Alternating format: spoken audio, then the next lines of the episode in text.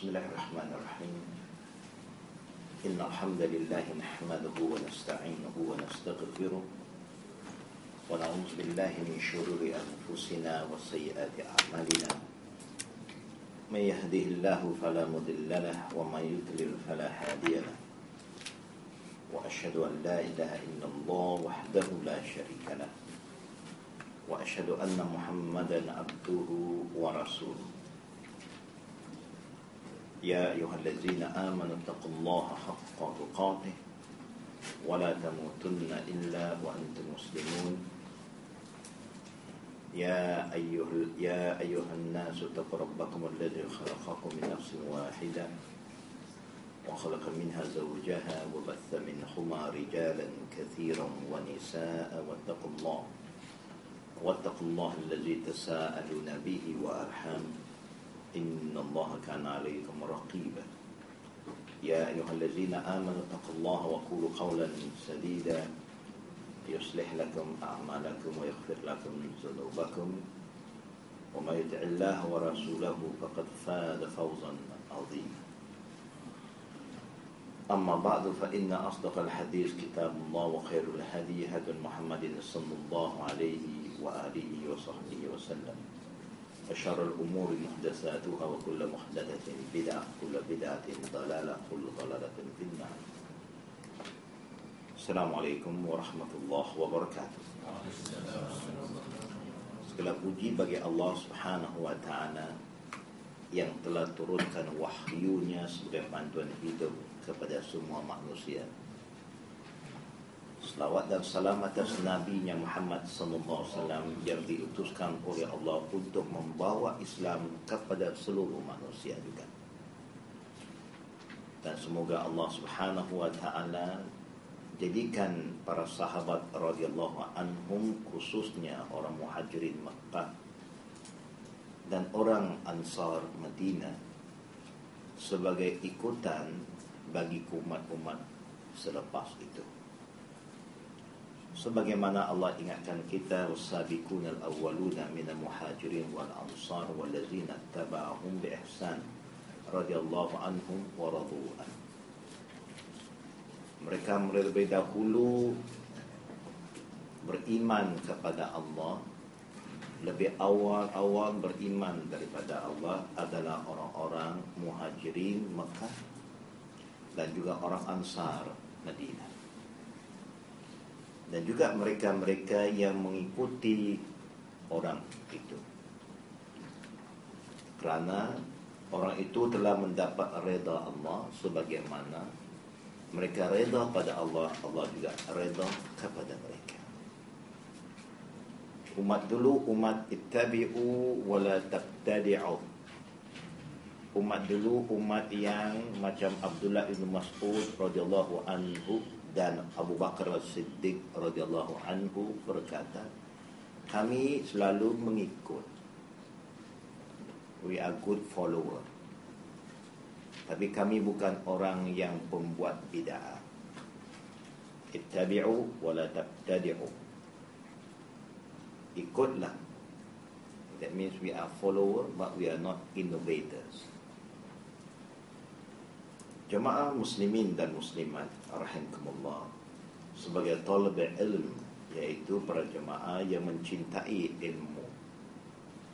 Para jemaah yang senantiasa melapangkan masa untuk mencari ilmu yang Allah redha iaitu Quran dan sunnah Nabi Muhammad sallallahu alaihi wasallam.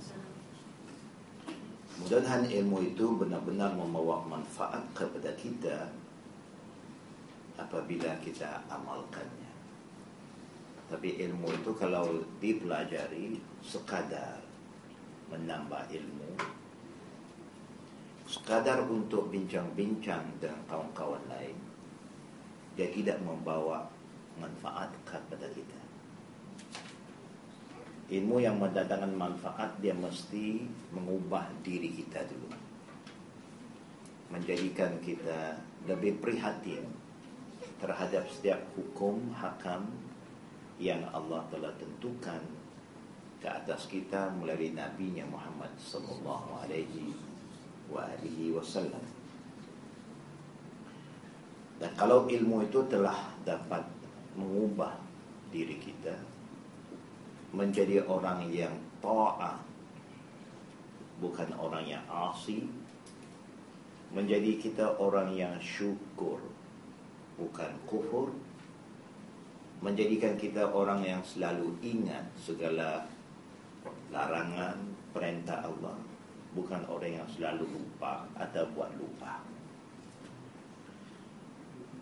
Mudah-mudahan kalau bertukarlah kepada yang positif kesemuanya umat ini akan kembali kepada satu zaman kecemerlangannya zaman keemasannya zaman yang pernah Nabi gelarkan yaitu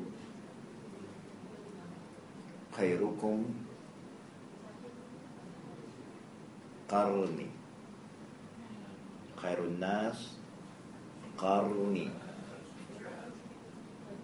InsyaAllah mudah-mudahan dengan itu juga akan kembali izzah Iaitu Akan kembali menjadi khaira ummah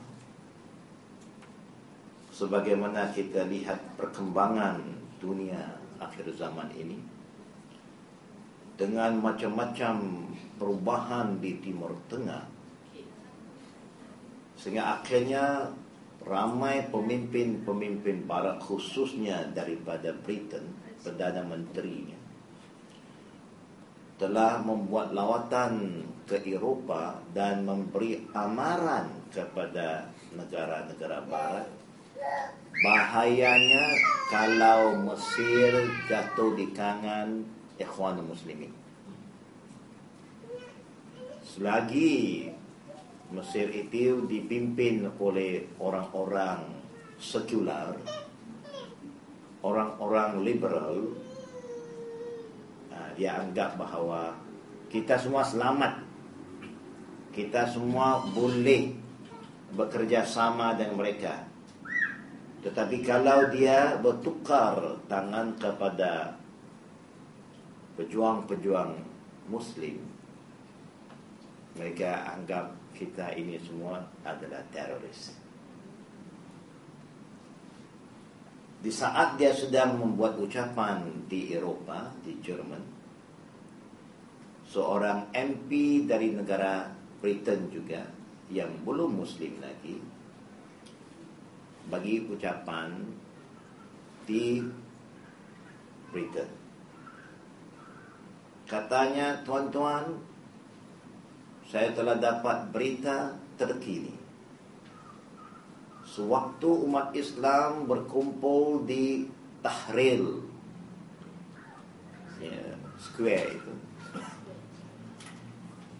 Umat Islam sedang bersolat Dan ramai juga orang-orang rakyat Egypt Yang menjaga mereka supaya mereka tidak diganggu oleh sesiapa.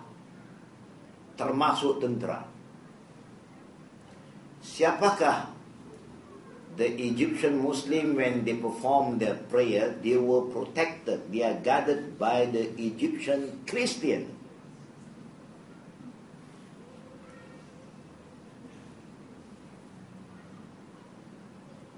and when the Egyptian Christian buat himpunan buat ibadat mereka di Tahrir Square the Egyptian Muslim protect them.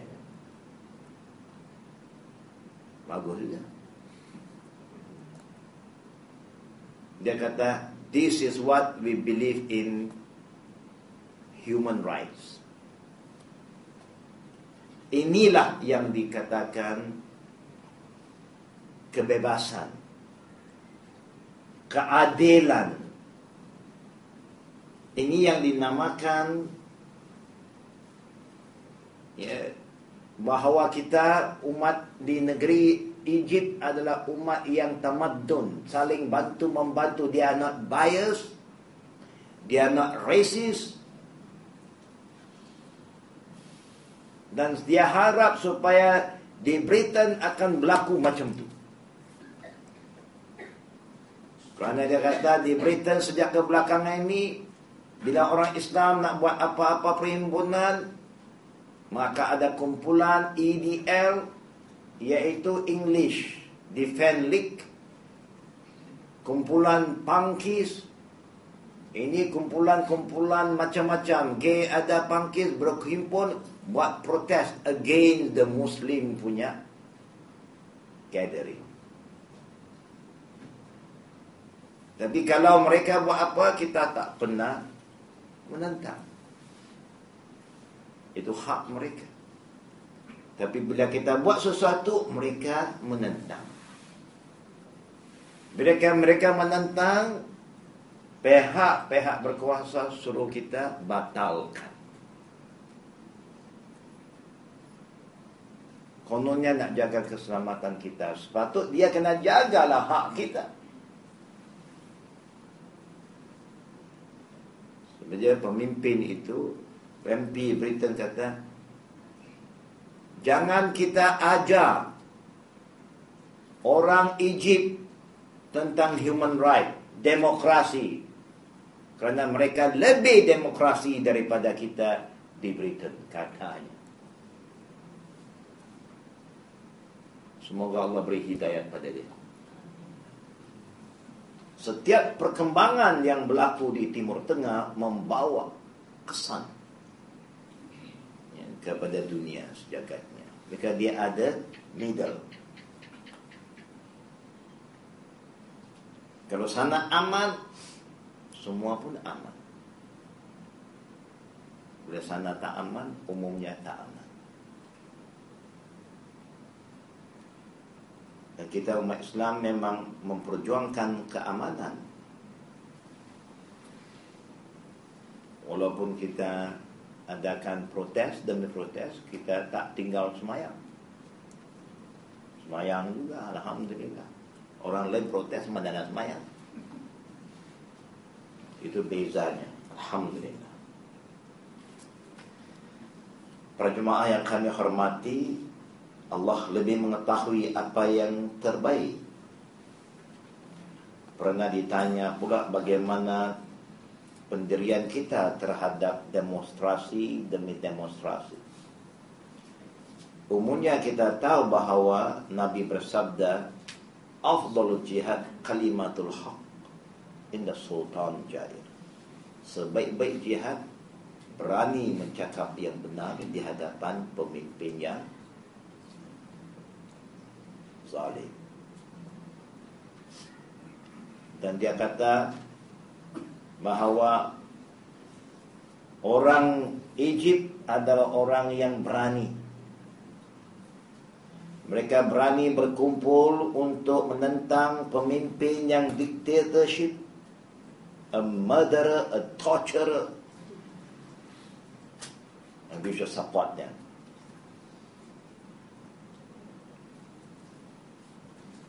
Kalau kita tak dapat memperkatakan yang hak di depan pemimpin yang zalim secara sendiri, maka kita boleh buat secara jemaah.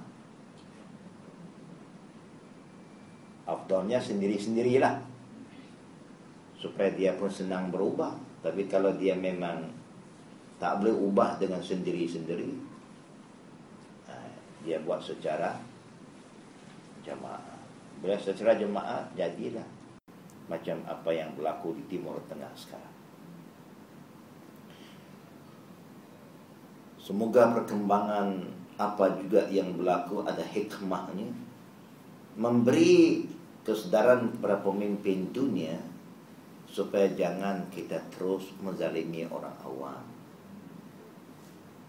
Jangan terus kita tunjuk kuasa dictatorship kita kerana jangan lupa firman Allah kulillahumma malikal mulki tu'til mulka man tasha wa tanzi'u mulka mimman tasha. Allah dah bagi tahu 1400 tahun dulu bagi warning. Ingat semua kerajaan kekuasaan milik Allah. Allah bagi siapa yang dia kehendak kemudian dia ambil balik. Bila you tak jaga dia ambil balik wa tu'izzu man tasha wa tuzillu man tasha. Dia muliakan siapa yang jaga agamanya memuliakan Islam. Bila kita dah tinggalkan Islam kita bangkit kita bangun kerana Islam lepas tu kita tepikan Islam nanti Islam datang untuk tepikan kita. Ini yang berlaku. Bila dia dah dimuliakan dia angkat dia lalai dia zalim dia tepikan Islam dia tepikan syariat Islam. Akhirnya tuzillu man Allah hina dia. Inilah berlaku. Sejarah telah membuktikan dari zaman ke zaman apa yang telah berlaku. Tetapi manusia cepat lalai dan lupa yang berkuasa dia ingat dia itu bulletproof lah, weatherproof lah, ya, rainproof lah, macam proof. Akhirnya tak ada proof pun. Yang proofnya yang batil kena turun, yang hak akan ya, prevail. Sebagaimana Allah ingatkan kita, وَقُلْ جَاءَ الْحَقُّ وَزَهْقَ الْبَاطِلِ إِنَّ الْبَاطِلَ كَانَ زَهُوقًا Katakan bila hak itu datang, kebatilan akan lenyap kerana kebatilan tidak dapat berhadapan dengan yang hak. Hanya yang hak memerlukan pengorbanan. Yang hak memerlukan ya, perjuangan, komitmen. Para jemaah yang kami hormati, kita Alhamdulillah negara kita aman. Rakyat kita Alhamdulillah dapat beribadat dengan tenang, tak ada gangguan. Semua orang. Yang tak semayang pun siapa pun tak ganggu. Yang semayang, Alhamdulillah. Tadi pagi baru satu kawan datang dari Timur Tengah. Kali pertama datang Malaysia, katanya. Bila dia dengar tentang Really Asia, True Asia punya campaign di negeri Arab. Dia tertarik sangat nak melawan Malaysia. Pasal dia tunjukkan kita met tourism punya advertisement di luar memang hebat. Malaysia is true Asia. Betul-betul punya Asia. Ha, seakan-akan Islam pun true Islam. Pure punya. Jadi dia pun bila dengar nak datang Malaysia Very happy. Expectation dia very high. Ya sampai-sampai airport saya Dia tengok Eh ini ke Malaysia? Atau negara lain. Dia keluar lagi Dia duduk di kawasan pula Kawasan ya, bandar tu. Kawasan-kawasan Bukit Bintang. Eh ini saya sekarang di Malaysia kan di mana dibandingkan dengan negeri Arab walaupun dia moden dia tapi dia punya peradaban perempuan-perempuannya khususnya orang Islam ya tak ada yang berpakaian dedah-dedah tak ada ya. Hatta orang tak Islam pun berpakaian sopan Kerana itulah sepatutnya orang datang negara kita kita mesti jaga nilai kita. Dan kita mau dia juga jaga hormat nilai kita. Dia pun rasa terkejut. Dia tengok itu yang di luar. Di luar masjid dia pun masuk masjid and ada terkejut lagi. Cara ibadah kita macam-macam kita buat yang dia pun tak pernah nampak. Dia tak pernah ada pengalaman. All first experience for him. Dia tanya saya Sini bermazhab apa? Saya kata Tuan fikir. Saya pun tak tahu Kata Syafi'i, Syafi'i tak pernah ajar murid-muridnya begitu. pengikut-pengikut Syafi'i sepatutnya kalau perempuan tutup aurat semua. Tapi pengikut Syafi'i sekarang buka-buka. Bukan. Ini contoh lah. Para Jumaat mudah-mudahan kita boleh sambung balik sedikit. Tapi sebelum itu ingin saya jelaskan sedikit panduan ringkas saja. Yang lain kita boleh kaji sendiri. Mungkin satu masa boleh kaji lagi. Uh, kita telah selesai bab serba sedikit tentang faraid. Sekarang kita masuk bab hibah. Faraid secara umumnya saya bagi satu contoh dah ya kerana dia punya pembahagian itu bila tambah-tambah dia punya suasana itu berubah. Tapi I give you a very basic punya dulu. Kalau faraid ini kalau mati seorang anak yang ada istri dan anak-anak. Mati seorang lelaki yang adanya istri, ada anak dan ada ayahnya. Paham ya? Seorang laki ada ayah, ada istri, ada anak. Katalah dia ada seratus ribu ringgit Atau tak mau seratus banyak sangat Seribu. Seribu apa nak kasih-kasih ya? Contoh supaya daripada kecil lah. So dia punya pembagian sama saja. Kita start seribu. Seribu ringgit ini untuk si istri berapa? Satu per lapan kerana ada anak. Kerana ada anak. Untuk si ayah berapa? Satu enam Alhamdulillah. Ya, Kita semua dah belajar. Satu lapan Isteri Satu per enam Ayah Isteri ayah Bagaimana you kira ini seribu Bagaimana you kira seribu Untuk isteri satu uh, uh, Satu per lapan Si ayah satu per enam Bagaimana kita kira? Ya. Yes. Apa-apa pun kita mesti balik kepada asalnya, harta-harta basic.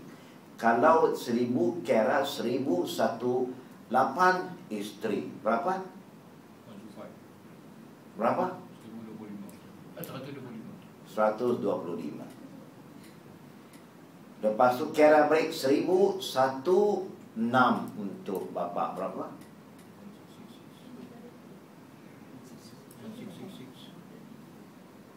Lebih tinggi daripada isteri kan Bagi anak Laki satu Perempuan setengah ha, Bagi begitulah dia agihkan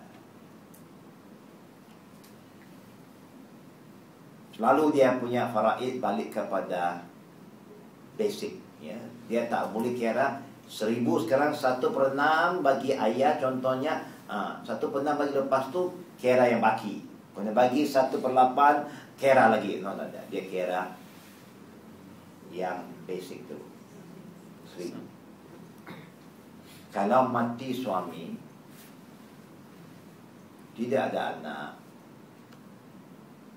berapa dia dapat isteri Berapa isteri dapat? Satu perempat Yes Kemudian ayah itu dapat berapa? Tetap 1.6 juga Nah ini contoh ya. Bagaimana tambah-tambah itu tuan-tuan tengoklah ya. Lagi banyak dia punya zero uh, Dia punya pembahagian pun perbezaan antara satu dengan lain. Ya. Ini secara ringkas. Saya tidak masuk yang lain, kalau masuk yang lain dia kena uh, supaya kita sama-sama faham ya. Dia angka kena tulis, tak tulis ini ya, ya kita pun keliru kan. Saya cakap-cakap pun saya lupa kan. Ya, pasal numbering ini bila dia tak ada number senang. Bila banyak number tu banyak cerita. Dalam mesyuarat apapun yang paling banyak masalah, yang paling lama kita bincang pasal number. Bukan. Bukan pasal aktiviti number. Kerana orang tak pernah korban pun, tak pernah terima pun nak tahu pasal number. Pasal memang manusia ni suka number Kita ingat number ni orang Cina saya suka Rupa-rupanya kita semua pun suka Ini tadi kita tambah sikit lah ya Yang lain jemaah boleh bahas. Yang boleh tanya lagi insyaAllah. Sekarang kita masuk kitab hibah. Pengertian hibah kita semua faham. Ialah satu pemberian dari seseorang Dengan pengalihan hak milik atas hartanya yang jelas. Hibah tak boleh benda yang majhul Yang yang grey-grey ni Mungkin begini mudah Hibah mesti kelihatan Pemberian seseorang dengan pengalihan hak milik atas hartanya yang jelas sewaktu dia masih hidup. Nah, itu baru nama hibah. Ataupun dalam arti kata hadiah ya, kepada orang lain. Jika di dalamnya disyaratkan adanya pengganti yang jelas. Maka ia dinamakan jual beli. Itu dinamakan jual beli. Perkataan hibah atau atiyah merupakan bentuk masdar dari kata wahaba yahabu hibatan. Asalnya wahbatun yaitu dari wahaba syai'a memberikan sesuatu benda. Seperti katanya asal wa'ada ya'idu idda wi'da bahawa keluarnya harta dengan derma pemberian boleh dianggap sebagai hadiah atau kita pakai hibah ataupun dinamakan kadang-kadang orang awam kata sedekah tapi pada hakikat sedekah ini dia mempunyai syarat-syarat yang perlu dihormati dan dijaga. Contohnya, pemberian dengan pengalihan hak milik atas harta yang jelas, hak dia, jelas harta itu tidak ada hutang-hutang lagi dia punya, tidak share dengan sesiapa, dia punya yang ada semasa hidupnya. Diberi kepada orang lain. Tetapi diingatkan seseorang yang memiliki hutang tidak diperbolehkan termakan hartanya orang yang ada hutang tak dibenarkan mendermakan bersedekah hartanya kerana al-fakir la yu'ti. Orang yang fakir susah tidak boleh memberi. Kalau dia ada hutang, bagaimana dia boleh beri sedekah ya? Tak boleh. Khususnya kalau hutangnya lebih daripada hartanya. Ya. Apa nak sedekah lagi kan? Ya. Dia ada seratus 50 ribu atau satu juta setengah dia hutang dah 3 juta bagaimana dia nak sedekah bagaimana dia nak hadiah tak boleh nah, ini yang perlu kita hati-hati setengah orang tapi kalau sudah ada tak tahu lah zaman moden ni kan kita beli barang ada garanti ada ini ada insurans ya, walaupun kita belum bayar habis Tapi banglo tu juta-juta. Tapi kita sudah ambil insurans. Kalau mati kita, insurans cover. Kan? Hanya kita bayar demi uh, keselamatan ya. Dan macam-macam lagi. Itu satu masalah lain lah. Kita lihat pula ya. Hadis 1595 dari Umar bin Khattab radhiyallahu anhu. Hamaltu ala faras. Afiq fi sabilillah. Fa'adha'ahu sahibuhu. Fazadhantu annahu ba'ihu bi rukhsih fasa'altu Rasulullah sallallahu alaihi wasallam an zalik faqala la tabta'u لا تقطع ولا تعد في صدقتك فإن العائد في صدقته كالقلب يعود في قيعه Umar Ibn Khattab berkata, aku pernah menyumbangkan, menghibahkan seekor kuda yang bagus kepada seorang prajurit yang berjuang fi sabilillah. Tetapi disia-siakan oleh prajurit itu. Aku menduga mungkin dia mau menjualnya kembali dengan harga mahal. Lalu aku tanya Nabi Muhammad SAW Apakah aku boleh membelinya kembali? Sabda Nabi Muhammad SAW Jangan engkau beli Dan jangan engkau titik kembali sedekah Yang telah engkau berikan Siapa yang mengambil sedekahnya kembali Tak ubah seperti anjing yang menjilat muntahnya. Ini buruk siku kita panggil. Zaman dulu dia dia guna istilah buruk Kuda dan sebagainya. Kita kuda tak kita guna istilah siku. Kita digalakkan oleh agama memberi hadiah.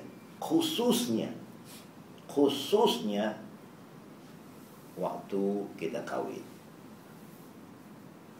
Walimah ini memang digalakkan bagi hadiah kerana hadiah kata Nabi kita Muhammad SAW maksudnya hadiah menambah kasih sayang. Ya.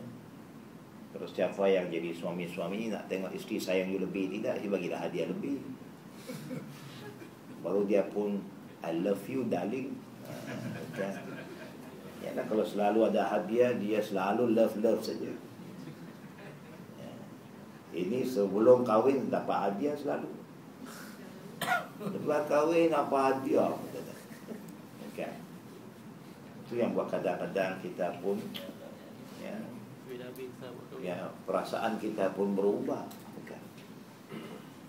Begitu juga sebagai anak dan menantu yang sudah kahwin duduk luar kan?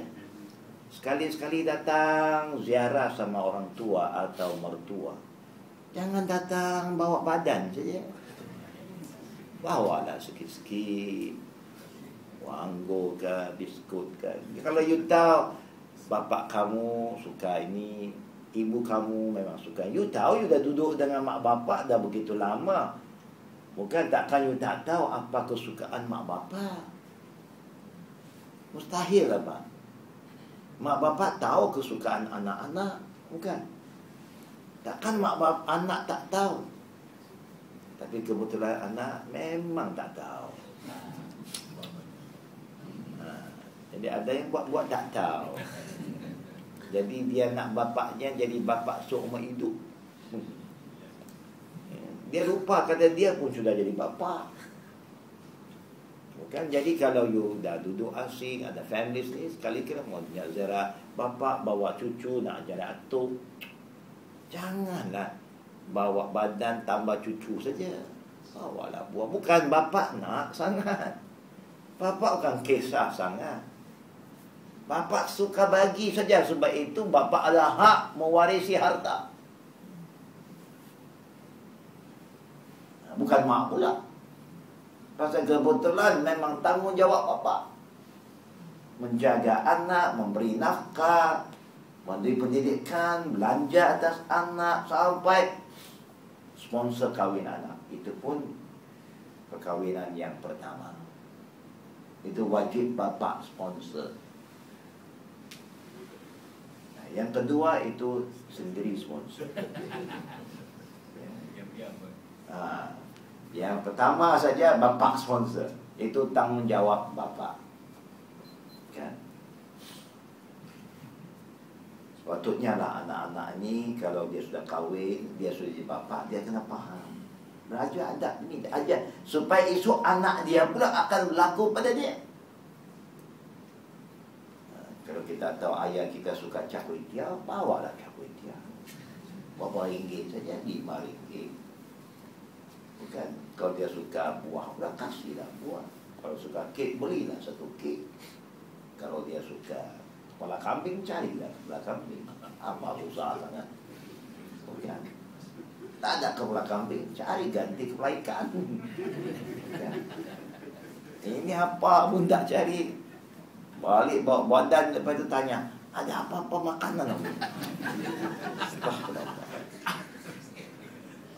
Ini Tandanya tak bersyukur lah ya, Tak bersyukur Yang kadang pula menantu yang tumpang dengan rumah mertua Cara dia pula hidup dalam rumah mertua macam dia itu tetamu khas. Kan? Duduk dalam bilik saja. Breakfast kita kena panggil. Hotel pun tak panggil kita. Tak turun cukup time habis breakfast. Okay. Ini kita yang siap, dia tak turun. Ha, jadi tak betul lah. Ya. Jadi kalau nak jadi menantu, Menantu laki ke perempuan Nak tumpang mertua rumah Kita kena rajin Bagilah hadiah Kalau dapat Bukan Bawalah Mak Ayah Menantu Atau mertua Pergi shopping-shopping ya, Bawalah apa kiranya Pergilah naik market Pasar tani Bukan Kadang-kadang mereka bukan Tapi ini tunjuk kita Ini orang yang Suka buat baik. Sebab itu orang tua kita Alhamdulillah Apa yang dia bagi tak pernah ungkit. Biasanya lah. Yang ungkit anak-anak ini. Berlaku di zaman Nabi pula Seorang anak yang sudah berkhidmat pada bapaknya Yang uzur, sudah tua Mandikan dia, pakaikan dia ya Kemudian uh, Makankan dia, dia bagi Dia kata, ya Rasulullah sudah cukup Tidak, aku dah buat macam-macam untuk ayah aku dia ada uzur, saya mandikan dia, saya suapkannya, saya pakaikan bajunya. Nabi kata, mana you boleh bandingkan apa you buat kepada orang tua kamu? Apa yang orang tua telah buat kepada kamu lebih daripada apa yang kamu boleh buat untuk dia. Dan kau buat ini rasa tanggungjawab. Ibu bapa buat atas perasaan sayang. Lain. Tanyalah mak bapak kita. Kita pun tahu kita yang jadi bapak sekarang. Kita bagi anak kita mana kita kira kan? Tak pernah. Bagi saja nak bagi saja. Tiap kali nak makan teringat. Keluar makan bagi jam bagus. Allah anak tak ada dengan kita ya hari ini. Teringat kita. Anak makan teringat kita. Tak ada. Dia teringat makan. sangat berbeza. Jadi kita yang jadi anak-anak sekarang kalau orang tua ada lagi jangan lupa. Bukan mereka harap sangat tapi tanda kita berterima kasih. Apa pemberian orang mesti dihargai syukur. Ya. Ini penting. Ya. You take things for granted. It's not good. Itu yang Allah bagi tahu la in syakartum la azidannakum wa la in kafartum inna azabi lasyadid. You syukur, you terima kasih. Tambah lagi keberkatan. Bertambah kasih sayang mak bapak kepada kita. Kepada mertua ya. Orang kata ataupun menantu kita. Kalau menantu tahulah jaga mertua. Mana tak sayang menantu. Betul tak? Ingat menantu ni kena ada kursus. Kursus beginilah kena ajar Bukan cerita benda-benda yang Tak berfaedah bukan? Cerita yang supaya dia ada nilai kekeluargaan Tiap kali nak datang ziarah mak, ah, bawa coklat. Kalau mak memang tak suka coklat, bawa lah bunga. Mau kong-kong ibu, suka bunga. Jangan bawa bunga plastik.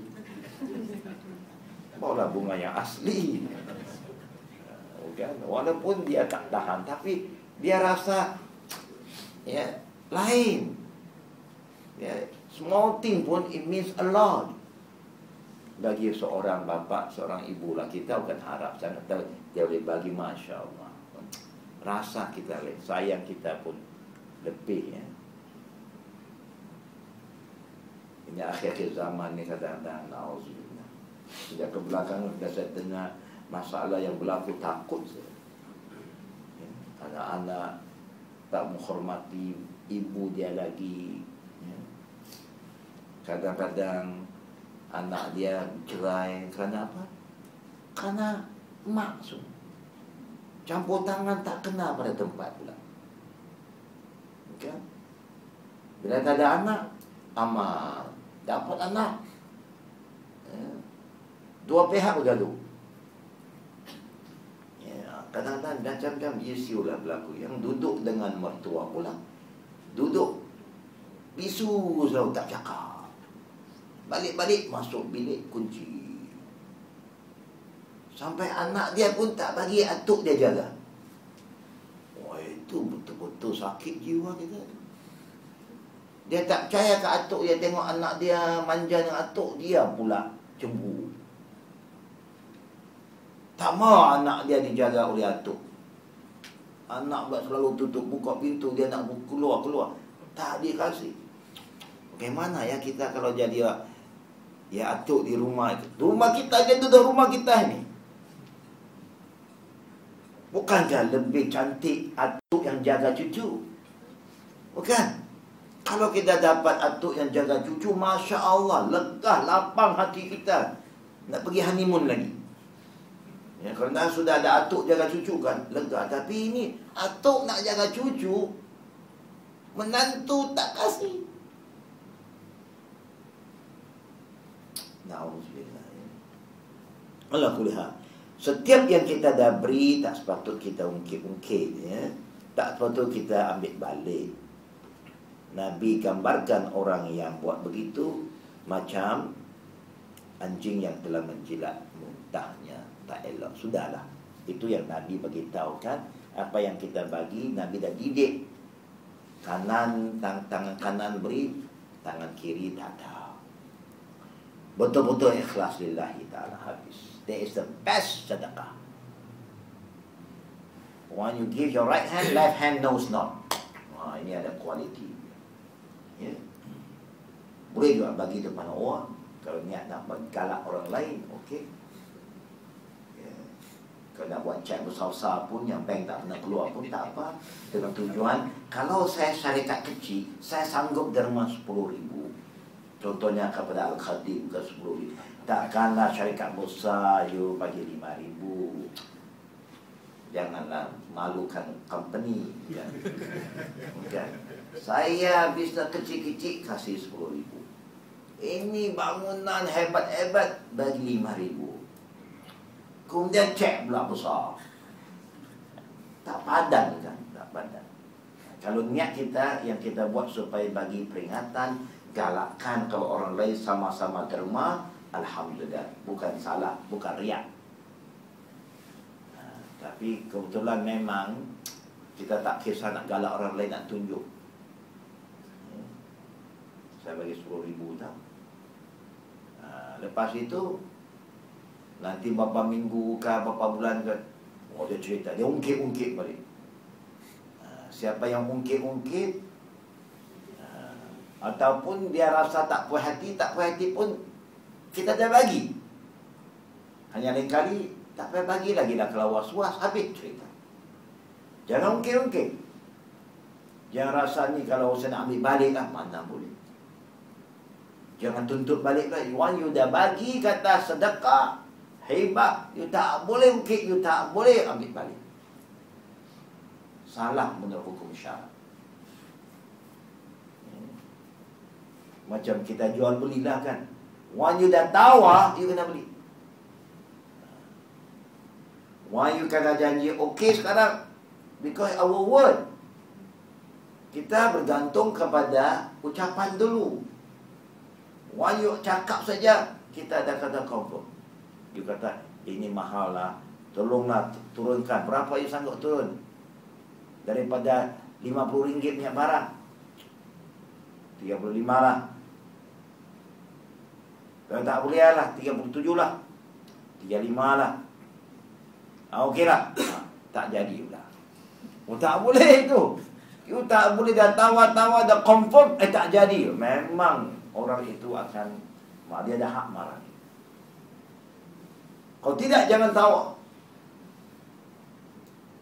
Kalau tak puas hati tawar awal-awal banyak tak apa. Ini berapa? 50. Ini 50. Mana ini 10 ringgit saja. Tawar lah. Nak nak 15 kan. Itu tak apa. Tapi one you dah tawar dia kata dia mula 50 you kata 35. Kamu juga you dah pandai tawar kan. Jadi kita ni kata 50 35 kira bagus punya. Majid dan dia tak tahu kamu Allah tu lagi dahsyat. Dia tak jual 20 ringgit je. Dia nampak cakap lain turun dengan Mercedes lagi. Ha. Ini bolehlah dia kata boleh kita semilih dia sekali. Ha, kata-kata manusia begitulah Ini masalah hibah Ini masalah hadiah ni Lepas tu tak ha, Ini dia begini saya bagi hadiah ni Kadang-kadang kita kena ingat hadiah ni Tipu punya Betul kadang-kadang orang yang jual ini Kadang-kadang dia main gimmick Sampai kita tak sedar kita ditipunya Begitu je hadis ini yang seterusnya. Umar kata dia pernah menyumbang seekor kuda Untuk perjuangan fisabilillah Memang sahabat-sahabat dulu kalau dia ya apa sudah kemampuannya ada pada dia dia tak mau ketinggalan. Bila ada orang kefisabilillah saja dia selalu ambil bahagian. Sekarang mungkin kita tak kuda. Kuda pun orang tak tilai bukan. Apa kita pada lagi kalau orang nak fisabilillah fisabilillah yang paling penting itu apa bukan pergi bunuh orang ha? pergi selamatkan orang nak selamatkan orang daripada syirik. Para dakwah, para da'i, dia penting. Dia perlu diletakkan barisan pertama ikut hukum Islam. Sebelum berpuang pun kena dakwah dulu. Sebelum berperang pun kena ajak orang pada Islam dulu. Jangan terus nak menyerang orang. Tak boleh. Barisan pertama fisabilanya lebih utama daripada terus kitab dan perlu diberi sokongan. Dulu kenderaannya kuda. Dan kata Umar pula, kuda yang dia bagi bukan kuda yang tua. Yang bagus punya. Jadi kita pun bolehlah bagi apa? Ha, bagi kereta. Jangan bagi kereta yang lama punya. Yang tahun 2000 punya. Sekarang dah tu tu pun dia bagi 2000. Dia 11 tahun dulu. Bagilah 20 2010 ke? One year old dia. Oh, tak boleh. Sebab tu kita punya dai semua patah kaki banyak. Bukan. Kalau orang mampu, sepatutnya dia jangan susah hati. Dia bagi hadiah. Dia ada duit banyak apa kira? Dia ada company lagi. Ada travel agency lah. Ha, lagi bagus. Ustaz, Ustaz nak pergi dakwah mana? Bagi tahu saja. Report pada agent ini. Ini office saya. Bagi tahu. Nanti saya suruh mereka setiap tiket. Ustaz, bagi tahu saja. Ustaz jalan. Yang lain you jangan fikir. Ha, dia dapat bahagian. Ha, sama-sama dapat jihad. Setiap kali dia pergi mana, dia berdakwah, dia dapat masukkan orang baik Islam you juga dapat bahagiannya kerana you ambil bahagian. Oh, tak mampu tak betul. Apa yang mampu? Setiap kali ada orang nak keluar dakwah betul 500 kan untuk perjalanan mungkin you perlu beli apa ke benar. Ambil bahagian itu yang dinamakan contoh hadis dari Umar ini supaya kita jangan ketinggalan ya. Kemudian didapati kuda itu sia-sia oleh pengendaranya Berarti orang yang dia bagi itu tak jaga ya. Kerana orang itu pun miskin Kerana itu Umar banyak hendak beli kembali Lalu dia datang pada Rasulullah Maka dikatakan pada Rasulullah niatnya itu Walaupun niat dia baik Nabi melarang dia Membeli walaupun hanya satu dirham dan kalau dia buat juga perumpamaan orang yang mengambil sedekahnya kembali tak ubah seperti anjing yang menjilat muntah. Bukan dia ambil balik begitu saja, dia nak beli. Kan? Bukan ambil balik begitu? Bukan buruk siku betul ya. Ini siku ada yang korang buruk ya. dia nak ambil balik. Tak apalah, murah sikit pun tak apa. Nah, dia nak bantu dia balik lah. Berarti you dah tak jaga. You tak jaga. Saya ambil balik lah. Saya bagilah tu dia niat Niat yang baik pun kena dia jangan dia sudah. Apa yang bagi itu dia tahu jaga aja dia tak tahu jaga itu dia dengan Allah Subhanahu. Ya, sebab itu satu latihan latihan rohani dalaman supaya jangan kita ungkit-ungkit. Sudahlah. Ya. Islam mau supaya kita yang buat sesuatu ibadat jangan kita ungkit-ungkit. Ya. Itu baru dinamakan hadiah menurut syarak. Yang ungkit-ungkit itu hilang ya dia punya kebaikan semua. Sama juga hadis dari Ibnu Abbas katanya Rasulullah SAW bersabda maksudnya perumpamaan orang mengambil sedekah pemberiannya kembali tak ubah sebagai anjing muntah kemudian dimakannya kembali muntahnya itu. Memanglah siapapun tak suka kan kalau kita muntah mana nak makan balik bukan? Ha, begitulah. Yang dah keluar itu kenapa dia kaitkan muntah ya? Berarti benda yang dah keluar. Ya muntah berarti sudah keluar dari mulut kita dari badan badan kita. Dah keluar tu sudahlah ya. Duit yang dah keluar sudahlah barang dah keluar sudahlah yang boleh minta balik ha, kalau duit mahal. Duit mahal kita dah bagi untuk perempuan itu bila kahwin. Kemudian pula terpisah oleh kerana keadaan. Kadang ada adat pun begitu kan. Akad nikah malam ini Tapi tak boleh duduk sama. Kena tunggu kenduri dulu. Kenduri je pula tiap bulan.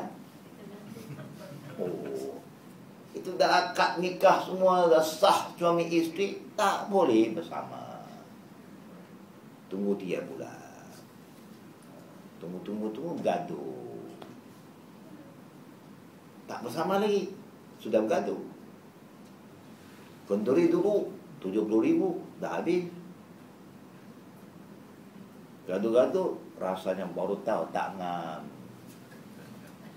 Dulu tak tahu Jadi hak kan Jadi sesuai isteri Baru tahu tak ngam. Nak sama Tak boleh. Mak ayah kata tak boleh. Mak ayah kata Adat kata tak boleh. Lepas kenduri walimah baru Siapa kata itu? Adat itu bercanggah dengan syarat Mana boleh. Saya punya barang juga dah tak boleh pakai. Itu adat apa Contohlah kan Bercerai Boleh minta balik mahar tak Wah itu separuh boleh minta Hak kita Nah, ini tak buruk siku tu. Ini main siku baik-baiknya. ya. Bila dibenarkan berita siku baik tak? Bukan. Dibenarkan oleh Allah. Nak tunjuk pada kita. Kalau Yuda jadi suami isteri, sepatutnya nikah. Faham hukum nikah, kalimat nikah pun cukup. Nikah itu bahasa Arab. Kalau diterjemahkan ke bahasa kita, ialah persamaan suami isteri. Tidak ada nikah, tidak dinamakan nikah. Kalau lepas nikah tidak adanya persamaan. Persamaan di sini bukan hanya peluk-peluk saja, mesti bersama. Mesti ada jima. Ha, baru dinamakan haji. Ini nikah betul. Ha, ini nikah on paper saja. I love you, you love me. Ini Romeo Juliet no no uh, orang kata apa tu emotional punya kita pure love ini gila punya Ini semua gila cakap Ini love is just feeling saja Pure love Sampai tak pegang tak boleh pasal I love you so much you know? Uh, Just for me For the eye to see saja Ini gila ni love. Itu sudah simpan dah Sakit hati je kan? InsyaAllah pada kelas tu kan kita harus adil dan sebagainya. Bila nak bagi barang pun kita patut adil ya. Jadi kalau ada soalan kita silakan. 10, 5, 17 Nah, kalau ada soalan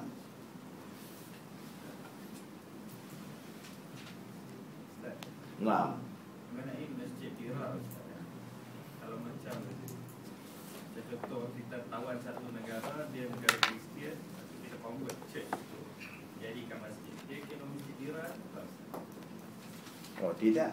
Tak Tidak. Mesej viral ini bukan kerana uh, peralihan. Ialah tengok tujuan orang yang membina atau tujuan orang uh, menukar bangunan itu kepada masjid. Adakah tujuan dia untuk memecah belahkan umat? Kalau dah gereja dah tak berfungsi, tempat yang musyrik ya. Ya. kita bersihkan alhamdulillah Kalau macam contoh Ustaz Orang ni dia Muslim Tapi dia sendiri pun tak faham sangat lah tentang agama Tapi dia ni kaya, dia generous buat masjid. So masjid tu dibina bukan atas dasar takwa. Kan? Sebab dia mungkin dia nak nama atau something. So is that called masjid dirar as well? Masjid Dirar ini umumnya di zaman Nabi Orang yang membina masjid ini Sudah ada niat Damage uh, Dia niat nak pecah belahkan orang Nak kontrol. Tapi kalau orang itu orang awam, businessman Dia orang Islam yang dermawan lah Bukan dia ibadat pun lemah lagi Dia suka buat amal jariah Dia hanya bagi duit untuk buat masjid. Yang penting sekarang masjid ini dijaga oleh siapa? Kalau tidak dijaga oleh orang yang tidak bertanggungjawab, tidak bertakwa, semua nak kontrol teritori, lepas tu you tak boleh buat ni, ini tak boleh, itu tak boleh, ha, itu jadi masjid kira. Pada masjid you tak boleh halang orang mengajar agama khususnya mengajar Quran dan Sunnah. Pasal itu agama. Ah, mengajar bid'ah you kena halang. Khurafat-khurafat you kena halang kerana bila kata masjid tempat rumah Allah bagaimana you boleh izin benda yang tak betul berlaku dalam rumah Allah yang halang. Ahli jawatan kuasa dia yang halang. Orang mengajar Quran dan Sunnah ni boleh call kat masjid terang Dan kita tak boleh solat di situ. Kalau you faham lah. Selagi you elak you elak lah secara umum. Pasal dia sudah bermusuh dengan Allah dan Rasul. Bukan. Dia sudah bermusuh dengan Allah dan Rasul. A very serious case والذين اتخذوا مسجدا ضرارا وكفرا وتفريقا بين المؤمنين وارصادا لمن حارب الله ورسوله من قبل لا يحلفون ان اردنا الا الحسنى والله يشهد انهم لكاذبون pembohong dia kata dia nak jaga agama Allah nak jaga supaya tak ajaran yang sesat tak masuk dia dah sesat nak jaga ajaran sesat apa dia yang menjaga ajaran sesat bukan dia nak yang menjaga yang benar. Dia membenarkan segala bidah, khurafat syirik masuk ke masjid, Quran sunnah tak boleh. Irsadan liman harab Allah wa rasul itu yang Allah kata. Mereka ini betul-betul jadikan itu sebagai kubu untuk menentang Allah dan Rasulnya. Serius thing, very serious.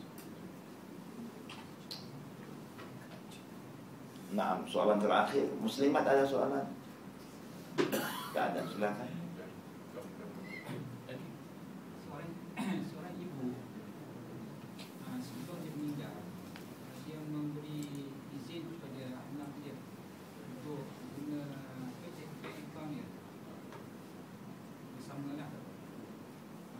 account wang wait, sekarang, sekarang. Artinya wang ibu, tapi dia buka akaun. Tapi akaun tu dia kata letak dua nama. Begitu. Berarti nama ibu, nama anaknya. Supaya senanglah pengurusan. Kalau ibu nak duit, anak boleh pergi cash kalau nak apa. Ya, nama anak pun ada. Ya, okey. Jadi dia dia bagi anak dia gunakan duit tu juga. Dia bagi anak tu guna duit tu juga mana boleh keluarkan duit untuk uh, anak tu. Ya. Ya. Now, you have that standing instruction lah. Ah, Ah, dia- standing order,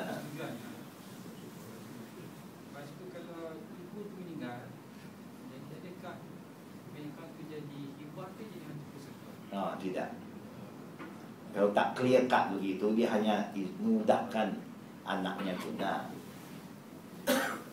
Bila anak ini dia bukan uh, dia bukan orang dia waris, maka apa-apa akan masuk pada faraid. Kerana bukan harta anak, itu harta mak. Hanya dia memudahkan pengurusan waktu hidup. Selagi dia hidup, dia boleh gunalah kemudahan itu. Takdirnya arwah meninggal, kemudahan itu ter, ter, terhenti di situ. Tapi kalau dia masih boleh keluar, dia boleh juga dia keluar demi untuk menguruskan apa-apa keperluan. Yang kadang katalah kebetulan ibu uh, bapa dah tak ada, ibu yang ada, ibu orang yang ada duit banyak. Kemudian kalau mati ibu ya, kita perlu kematian tu kita perlu menghadapi ini nak bayar ini macam-macam lagi kan. Jadi kita perlu wang. Jadi anak itu boleh keluarkan apa yang dia rasa dalam peringkat ini kita perlu. Tapi bukan niat dia ambil untuk sembunyi jadi hak dia tidak ambil untuk menjaga pengurusan untuk mengurus masalah yang dihadapi oleh keluarga bila ibu itu meninggal. Mereka takut nanti kadang-kadang bank will frozen. Ya, tunggu. Jadi tunggu nanti sekarang segala bil ini yang kena nak selesai pun kalau selalu dibayar oleh ibu sekarang siapa nak bayar? Bukan niat dia nak ambil harta itu secara zalim tidak, tapi niatnya dia kena teruskan ya, uh, meneruskan perbelanjaan yang perlu dibelanja tiap-tiap bulan. But it's no more uh, dia dia dia tak berguna untuk diri dia sendiri lagi kerana itu bukan apa nama itu atas nama dia. Hanya dimudahkan oleh ibunya. Dia kena ada amanah. Kecuali ibu dia dah bagi tahu make it very clear. Ini harta ibu. Bank dalam simpanan ini ada katalah setengah juta. Ya jadi ibu dah agihkan hibahkan bahawa 200 ribu untuk anak. Kalau sudah ada begitu ah, dia jadi hak anak. Yang lain tidak. Yang lain akan difaraidkan itu sudah jadi kerana telah dibagi. You can do that juga kalau kita tahu anak kita anak yang amanah uh, anak yang beriman dia bukan anak yang joli-joli bukan buat benda yang maksiat. Kita boleh masukkan to account tapi kita yakin dia I have half a million here but half is yours.